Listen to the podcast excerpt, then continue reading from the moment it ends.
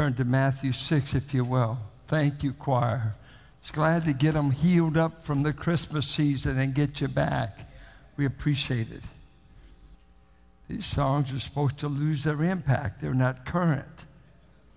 The only way you can stay relevant is to keep preaching things eternal. It's the same with music. It's truth that we want to sing about. Right? Sing about truth. All right. We pick up. We're still in our Lord.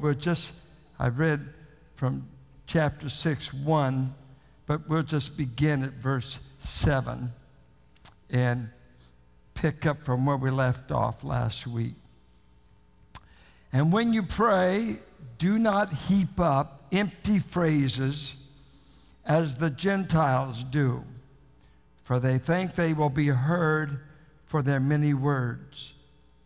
Do not be like them, for your Father knows what you need before you ask Him. Pray then like this: Our Father in heaven, hallowed be your name. Our first concern in prayer is the worship, adoration, praise of God. If you're not interested in that, if you're not really wanting to dress a father, and if you don't want to be hallowing his name, just get up. You don't even have time. Keep on worrying. Keep running around. Keep staying fruitless. Stay fruitless. John 15 says, when you abide, you ask, and when you ask, you abound. The reason many aren't abounding, they're not asking, and they're not asking because they're not abiding. But the first concern of prayer, I would think, would be adoration. There's a lot of people that they like God only when they want the car keys.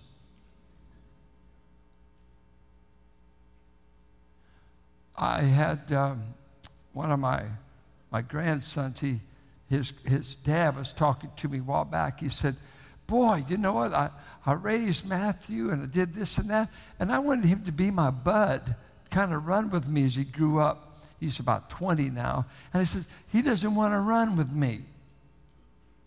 He wants the car keys, he wants the car, and he wants some money, but he doesn't want to hang out with me. I know believers that way. God is some heavenly Santa Claus. If you don't give me something, why should I show up? Because they're in love with the gifts. They're not in love with the giver. It'd be real nice if you get close to God, because when you need something, that may help. It sure helped me for my kids to be obedient before they asked for the car keys and $20 to go out. Maybe that's why I got so many hugs that day. I'm just now figuring it out in the pulpit. Okay, so wait till I deal with them today about that. Their motive was corrupt. Our Father in heaven, hallowed be your name. Your kingdom come, your will be done on earth as it is heaven. You notice your priority will be His will. You haven't asked anything for yourself yet. Do you notice that? And many of us, that's the only thing we think prayer is, telling God what you want. Well, so what? You're not even, this is not the basis. Jesus said, you've got to want the will of God and the reign of God and the rule of God over anything you're to do with. I'm amazed at how much in Christian service the will of God's not the concern. It gives me a buzz. Who's concerned whether it's God's will or not? Let's just keep doing it. Then give us this day our daily bread. And that was praying for the provisions we need. Now, I want to pick up the fourth part of this prayer, and we'll spend the remaining time. Next week, I'm going to deal with, lead us not into temptation, but deliver us from evil. And I find it's the most difficult verse. Does God ever plan for you to be tested? Does God test you? It's the same word, lead us not into temptation. Will all temptations be removed from your life tomorrow? So I'm wrestling with that verse, exactly what we're to be praying about. Because I know so many folks that succumbed yesterday that are succumbing today, and how many of us will succumb tomorrow? You'd think we ought to figure out what that verse means. We'll look at it. And forgive us our debts. Now, Visa was not even invented. So he's not talking about Visa. They didn't have credit cards. We didn't have credit cards till after the 1900s. Forgive us our debts, and these are relational debts. And the word is obligations. Forgive us of the personal obligations we have not met, is the idea. As we also, and notice this, have forgiven. Is that present tense or past? By the time you show up to pray this prayer, you will have already forgiven the offending parties. When you show up, you've already forgiven. You see that? As we also have already forgiven those who have not paid their relational debts to us. And lead us not into temptation, but deliver us from evil. You've got your notes here. Let's take the journey. When God talks about personal relationships in the Bible, he says in Romans 13:8, owe no man anything financially. The goal of life is not to be in debt, but the continuing debt of loving one another. That's the debt you never pay off. To love people, to be loving God with all your heart, and loving people are the two greatest commandments. And those are our two greatest sins. We quit loving God and we quit loving people as we ought. He said in Leviticus 19, you shall not hate your brother in your heart. You shall rebuke him, but you shall not hate him. That is, withhold love. So let's take a little journey and see what the Bible says about this. It's interesting in Matthew, a chapter back, notice what he says about when you're praying. Let me pick it up in, if I could find the verse for you. Verse 23, chapter 5. So if you are offering your gift at the altar, and there remember that your brother has something against you, continue praying about it. Is that what yours says? What? Leave your offering. Wait, leave the place of worship? Lord, I'm involved in worship here. I brought a sacrifice. He said, being reconciled to your brother is more important than hanging out at the place of worship until you make the effort to make it right if you think he has something against you.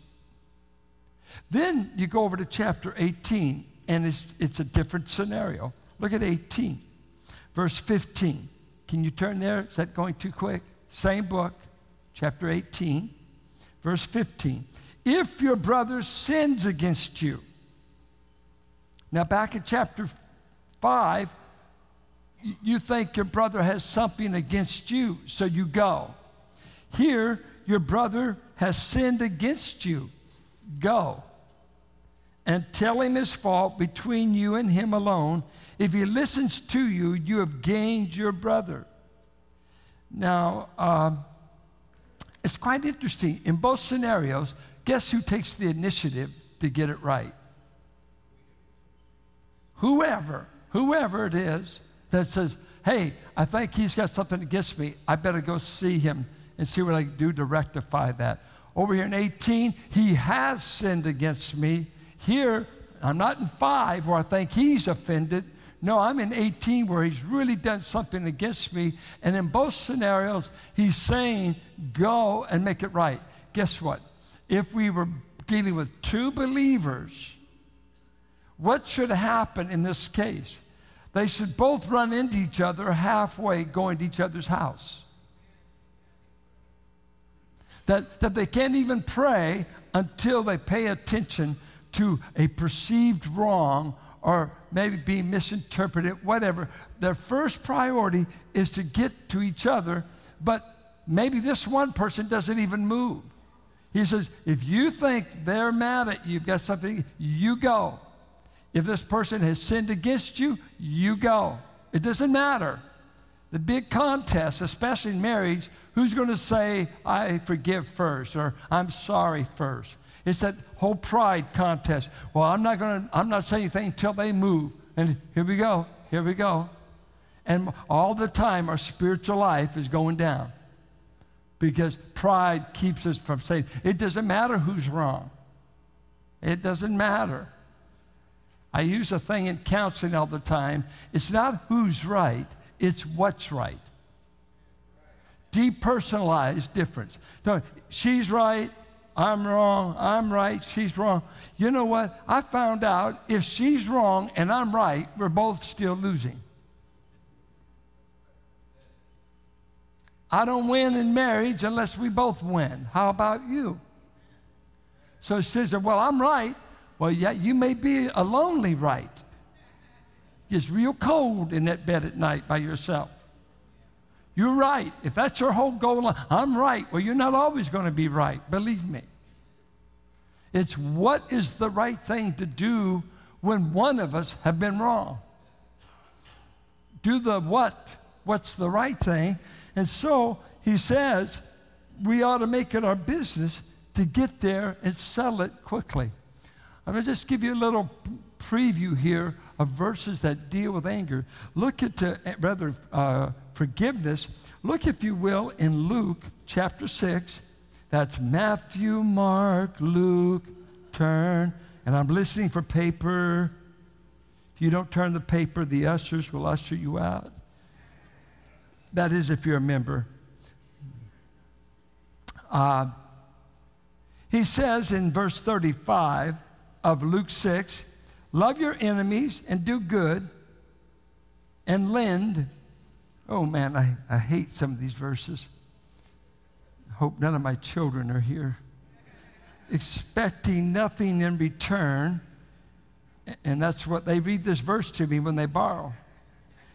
And your reward will be great, and you will be sons of the Most High. Well, I'm already sons of the Most High. I don't think I have to loan you any money. For he's kind to the ungrateful and the evil. Be merciful, even as your Father is merciful. Where else have you heard a verse like that?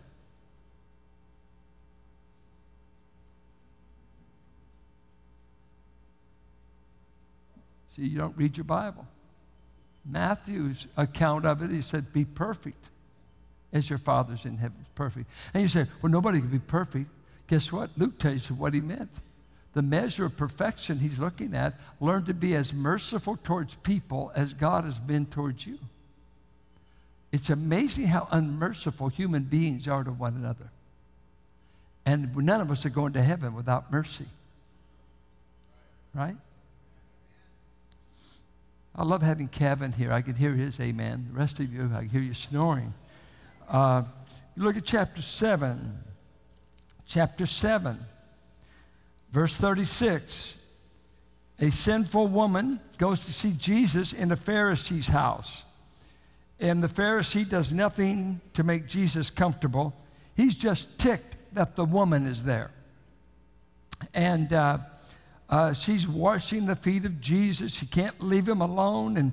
And he's thinking, my lands, if you're a prophet, don't you know who's doing all of this? You're running with some pretty bad company if you'll accept worship from this sinful woman. And so he tells him a little parable, verse 41. A certain moneylender had two debtors. One owed 500 denarii and the other 50. When they could not pay, he canceled the debt of both. Okay, from 500 to 50. Now, which of them will love him more? Simon answered. The one, I suppose, for whom he canceled the larger debt. And he said to him, you have judged rightly. Then turning toward the woman, he said to Simon, do you see this woman? I entered your house. You gave me no water for my feet, but she has wet my feet with her tears and wiped them with her hair. You gave me no kiss, but from the time I came in, she's not ceased to kiss, not my mouth, my feet. This woman, the last thing she was doing was being sensuous. You gave me no kiss. You did not anoint my head with oil, but she has anointed my feet with ointment. Therefore, I tell you, her sins, which are many, are forgiven, for she loved much. But he who is forgiven little loves little. And he said to her, your sins are forgiven. Then those who were at table with him began to say among themselves, who is this who even forgives sins? It points out one of the great tensions we live with. And that is, we're called to be holy, to live a blameless life, to live according to God's will. And in the midst of that, we're in danger of being self-righteous, that we don't live like other people. It's why church people get accused of being self-righteous, legalistic, and the atmosphere breeds it. If I'm doing the right, and all of a sudden someone's coming in the church has done all this wrong, and all of a sudden they get the same status of a brother, you know, hey, we accept you, you're in the family. I mean, all these years I've been fleeing temptation. All these years I've been doing it your way, and all of a sudden we just tell them, you're forgiven. It's like that thief on the cross. He never even had to tithe, and he got to go to heaven. How can you do that, God? I've served you all these years, wrote out 100 checks. How can you let a thief get into heaven when I'm over here trying to overcome sin, overcome temptation, learning to give, learning to serve? And that guy just said, I believe you're the Son of God. Remember me when you die. I'll see you in paradise. Or if it's that easy, I'm going to boogie until I'm about ready to die. Just say, remember me, Lord. Well, there's a lot of misery while you're boogieing, because sin comes to kill you and destroy you. And the problem church folks have is we want to always remind ourselves we're forgiven people while we're seeing others forgiven. Because guess what happens? If you stay in church a long time, you'll be the person in the service that least loves God. At least. He didn't have to forgive me very much. Just putting up with you one day is a whole lot. Because God knows what's in your heart. He knows what your potential is. He knows what he saved you from. And if you didn't do it, the way I feel I'm the chief sinner in this place, because I know what I would have done had he not messed up my plans by saving me. Do you know what you would have done? If he would have just left me alone, I could have really been mean at 110 pounds. Saved at 14, good night. I didn't have time to tear up the town. But oh, if he just give me a little bit longer, you've just been amazed how much time I could have served. Running with all those hoodlums. And so we get over here, well, I never did it. You could have. Why didn't you? Well, I have extra strong character. No, you got an extra strong God. God kept you from doing so much. So let's not become self-righteous that we didn't do it. And that's hard, because you have no patience for people that did things you haven't done, because you can't imagine you've done it. And so what a wonderful thing we are to church. Come to our church, where if you've got it together, you'll be accepted. If you've blown it, we're going to judge you the rest of your life. It really invites people to come to our churches, because without hiding it, that spirit can get in us. And we cease to say, come to Jesus. He'll take you like you are. He just won't leave you the way he found you. He'll change you, but he'll accept you anyway. Just as I am, I come without one plea, but that thy blood was shed for me. Can God forgive? And sometimes we as Christians almost forfeit our message because we lay so many rules and perfection on people. Forget it. You're accepted on the death of another, not your own righteousness. Your own righteousness is filthy rags in the sight of God, and you can be religious to your toenails and fingernails, and you won't get an ounce towards heaven. You got to come through Jesus. You got to say, I'm a sinner saved by grace. And all sinners saved by grace said amen. Now, look at Luke 17. Here's one that you're not going to like. But you know, God didn't consult us when he wrote the Bible. It's a solo project. He just had these men write it. They didn't invent these doctrines. He said, don't offend anyone. And in verse 3, he said, pay attention to yourselves. If your brother sins, rebuke him. I don't mind that. Do you? But you'd be amazed at how many people don't rebuke a person. They just stuff, especially in a marriage, just stuff. He said he'll rebuke him, and that's exactly what Leviticus said. Watch that. What's being said? When you're sinned against, don't say, I'll bear it in Jesus' name. What he said, it'd be better to say, you know, what you just did offended me, and you were wrong about that, than to stuff it. And when you've done the rebuke, you've loved them, because when you do the rebuke, you're refusing to hate them. You're doing something to let them know that they hurt you, that you may build the relationship. Isn't that? And we think the rebuke is hate. The rebuke is not hate. Verbally express what they did and how it affected you. You have that right. And that's hard for some people. My wife had to learn it after 30 years of living with me, because she was a wonderful, godly woman that would bear it, and grew up around an alcoholic home where you stuff your emotional hurt, and she didn't know she could share it with me and not be a godly, submissive woman. I got a new wife when she started talking up to me. I got a liberated wife, and I started hearing a lot of stuff I didn't want to hear that I needed to hear. You women, don't go silent. You'll get bitter if you get silent. Tell them the truth in love. Don't let your husband be a mind reader. Just tell him how it came across. Don't overdo it, but tell him some time. Don't do it when he wants to make love. Settle it some other time. If your brother sins, rebuke him. And if he repents, okay, I'm going to see if you're reading this. Forgive him. And if he sins against you 7 times in a lifetime,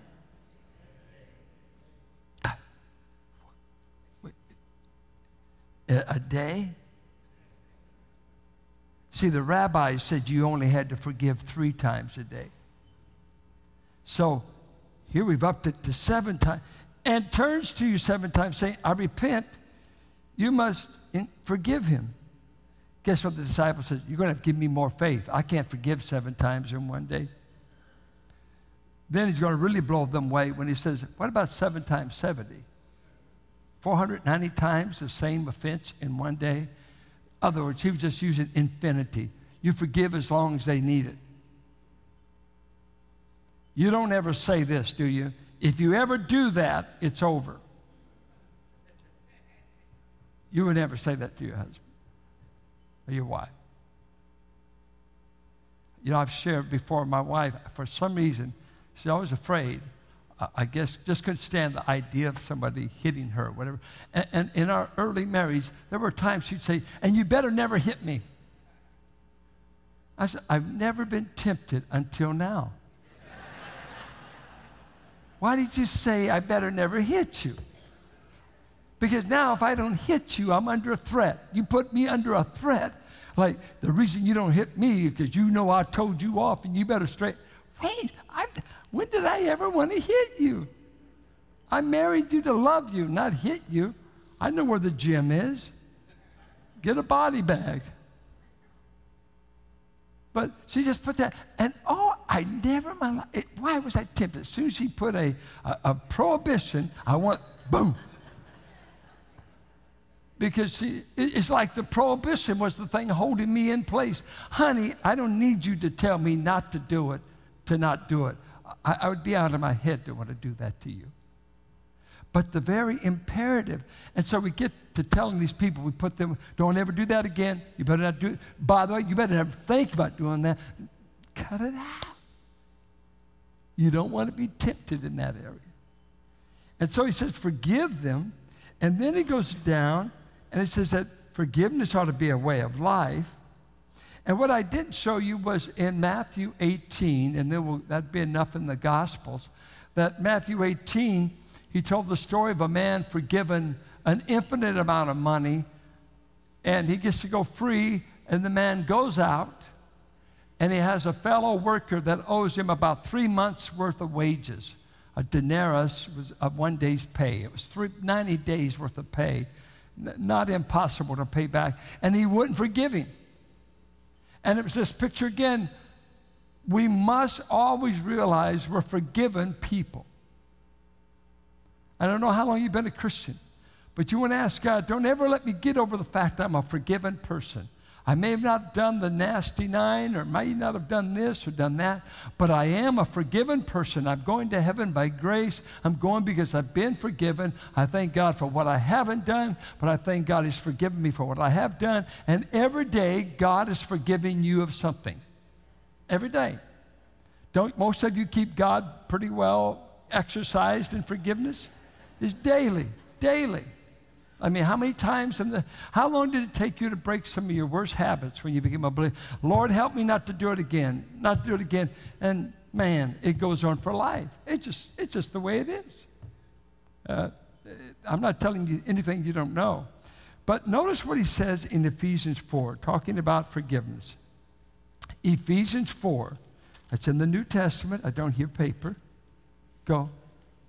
This is a Bible church. I want you to look at, blame me for the preaching, but blame God for the word. Look at 4:30.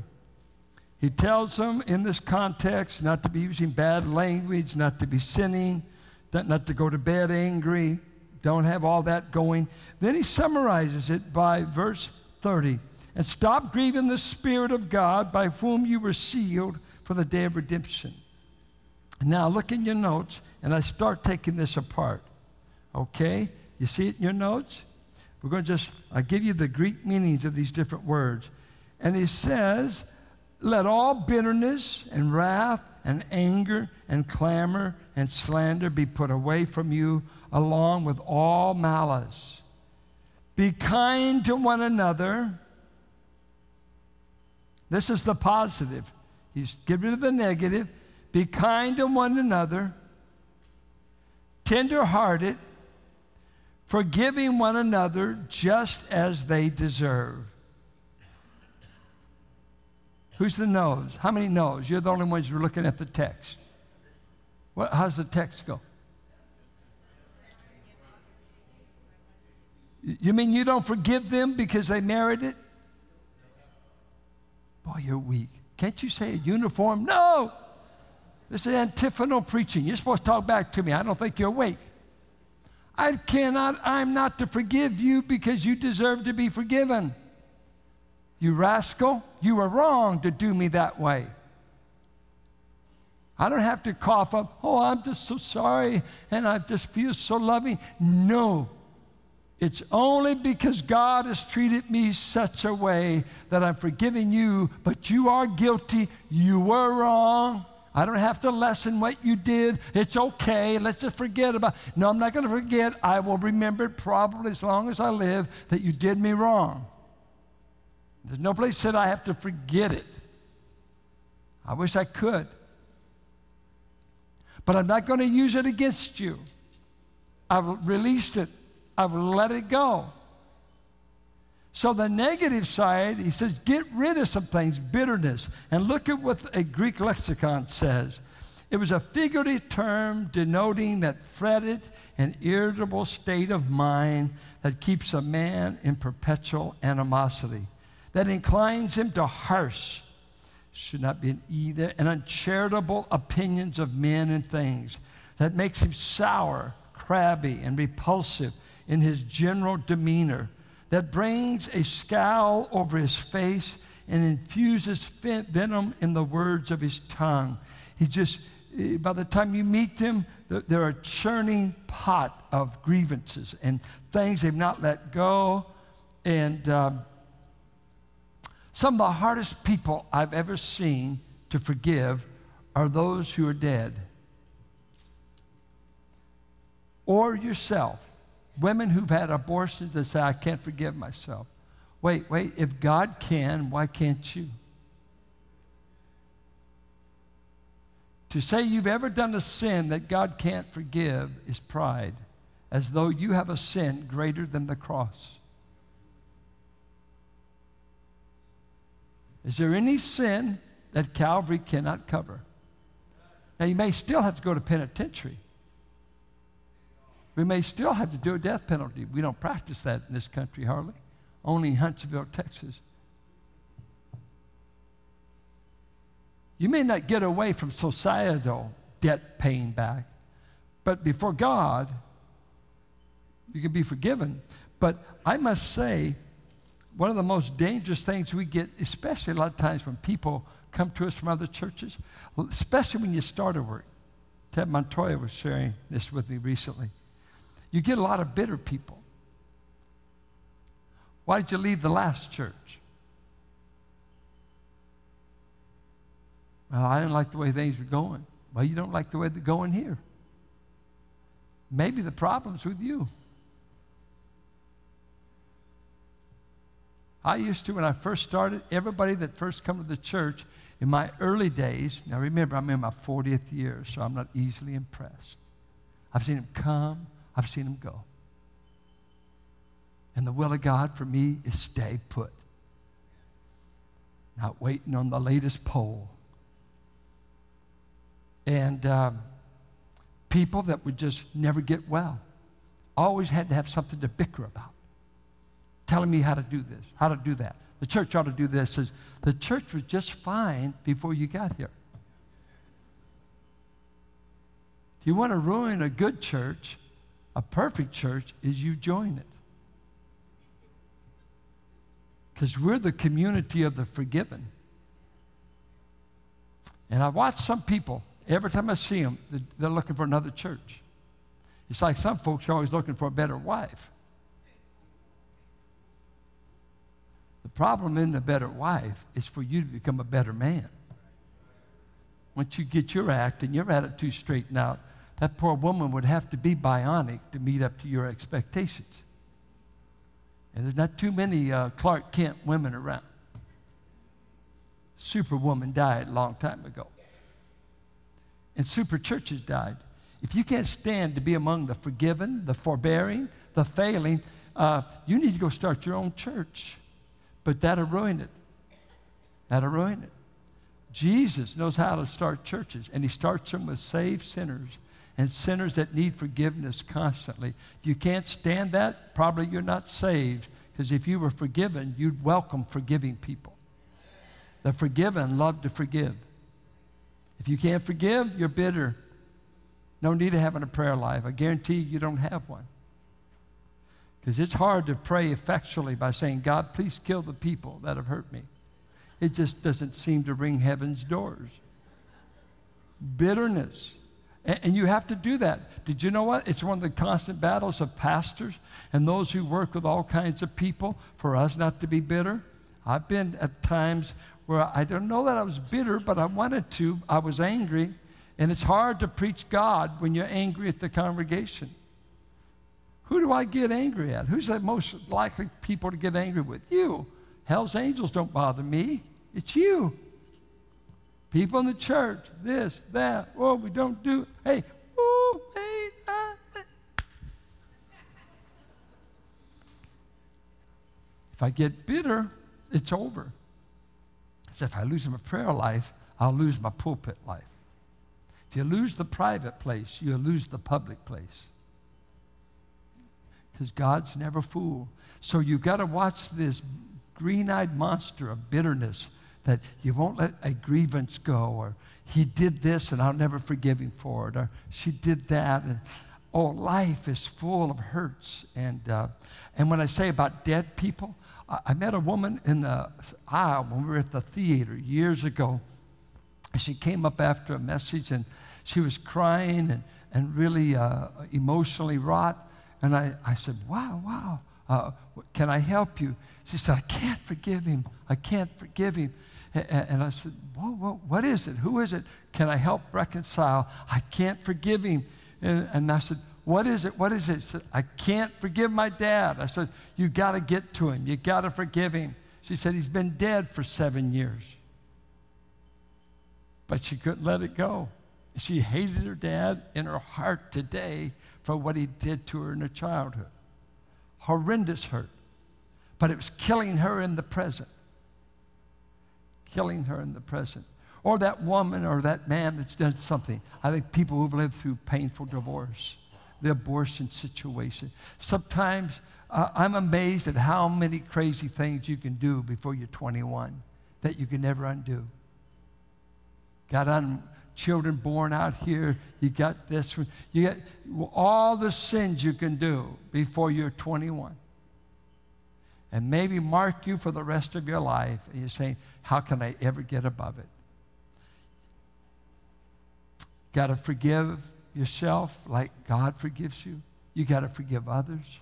And he said, get rid of wrath, which is explosive anger.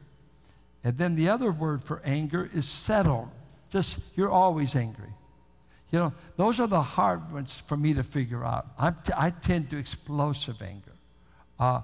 It's these folks that are mad all the time that bother you. I mean, you don't have to do anything. They just woke up mad. And they're going to go to bed mad. My dad said my mother was the most even-tempered woman he knew. She got up mad, went to bed mad. Very even-tempered. She wasn't that bad, but he loved to tell her that. Clamor, outcry, shouting, cry of strife, a lot of yelling home, a yelling relationship, slander, evil speaking, evil, bad-heartedness. Look at 1 Peter. That's interesting. Isn't it the Christian life the hardest at home? Do you find it that way?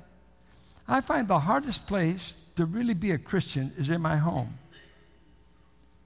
I must be a wreck. I hear no amen. Well, you can't. Your wife's with you. That's okay. You know, you can act super spiritual up here and have a mess. You know. But you know what? Especially when you're raising kids, they see you in your underwear. They see you how you treat your wife. You can't fake it too good at home. It's real hard. Christianity kind of wears off if you don't have the real thing. And this verse haunts me in verse 7. Husbands, live with your wives in an understanding way. Well, what is that? Good night. Who can figure out how God made a woman? You get that way. Well, he expects you to understand her, so I recommend you read some books about her. She's not a heavyweight sumo wrestler.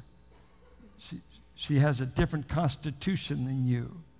Showing honor to the woman as the weaker vessel. You say, yes, I can agree with that. Wait, the weaker is probably she's made of china and you're just a mug cup. She's not weaker as a whole, and you know that. Because if she's weaker, why is she making your life a wreck? They got strengths you don't realize until they use it on you. Since they are heirs with you of the grace of life, so that your prayers may not be hindered. I think this is where many a prayer life has died. Couples that never settle their differences.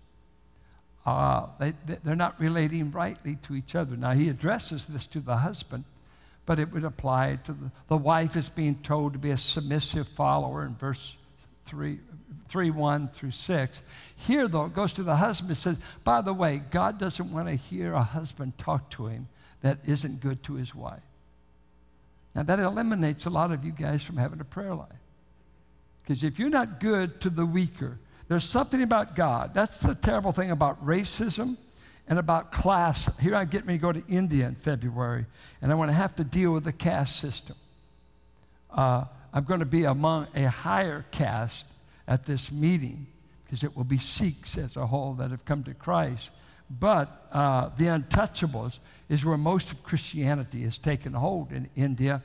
And God is against, God will always judge your character by how you treat the weakest person in the room.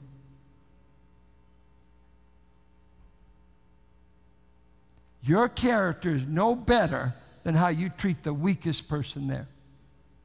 I don't care if it's color. I don't care if it's economics.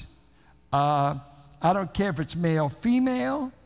If it's 8 men and there's 1 woman there, I'll look at men, see how we treat the 1 woman. If there's 8 whites and 1 black, the measure of our maturity is how we treat the black man. And vice versa. If it's all blacks and I'm the only white man, the character comes out, how am I treated when I'm the minority? It's the terrible sin of pride and prejudice. We better make the weakest person feel welcome, significant.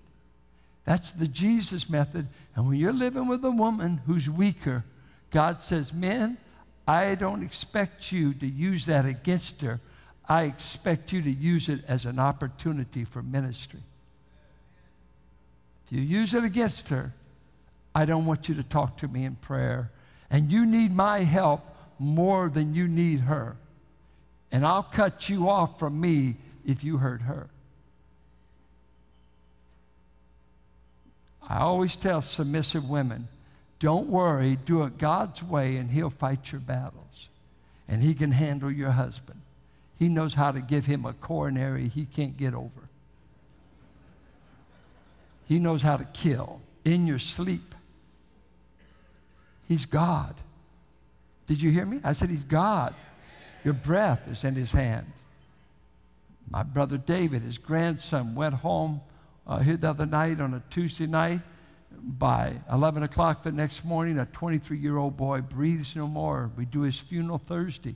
23 years of age, my brother's grandson dies. Just a young man. We don't know why he died, but he died. So see, I need the blessing of God more than I need to not forgive you. And he said, in prayer, make prayer the daily checkup list in your heart. Is there any relationship I'm neglecting, whether it's domestic, my home, children? Just start the circle. Start with your family, work out to the maybe my associates who I work with. As much as possible, strive to live at peace with all men. And so forgiveness is a big part of our prayer life. You may say, I don't want to forgive, and I'm told to forgive. By the time I show up to pray, I'm expected by God to have already forgiven. And if you haven't, you got an elephant on the air hose. You got to get him off. You're starving yourself of the oxygen you need for the Christian life. It's not worth it. That divorce, forgive her. Forgive him. Let it go. If you'd known better, you would have done different. No matter, don't worry about the guilty, the not guilty. Just forgive. You suffered enough pain. Enough heartbreak. Let it go. Just let Calvary take care of it. Would that be enough? Calvary. And then get that load off of you, because when you come to God in prayer, you don't want to be dragging a bunch of old tin cans of problems that says, Lord, I can't let it go. Why can't you? Just leave it at his feet. He can handle your enemies as well as your friends. Put them in God's hands. They hate you, don't hate them back. Just, I'll pray for those who despitefully use me. Oh, forgiveness. I've seen it ruin more churches, marriages, sweet people that have become bitter over some 10-bit little issue that has poisoned their soul and lost a wonderful home over some little grievance that just kept growing and became a mountain. Listen to me. We're the forgiven, and the way of life we've been called to is different than the ancient Near East. They grew up on blood revenge, and it was a shame culture, America is not a shame culture. Japan is. Ancient Near East. Some cultures, even Iran, Iraq, if you make me lose face in front of other people, the only solution is blood revenge. We don't have a shame culture because we've lost our sense of shame. We do anything, say whatever. You could cuss a teacher out in a Richmond school district and find no reprimand for it because the teacher can't be protected.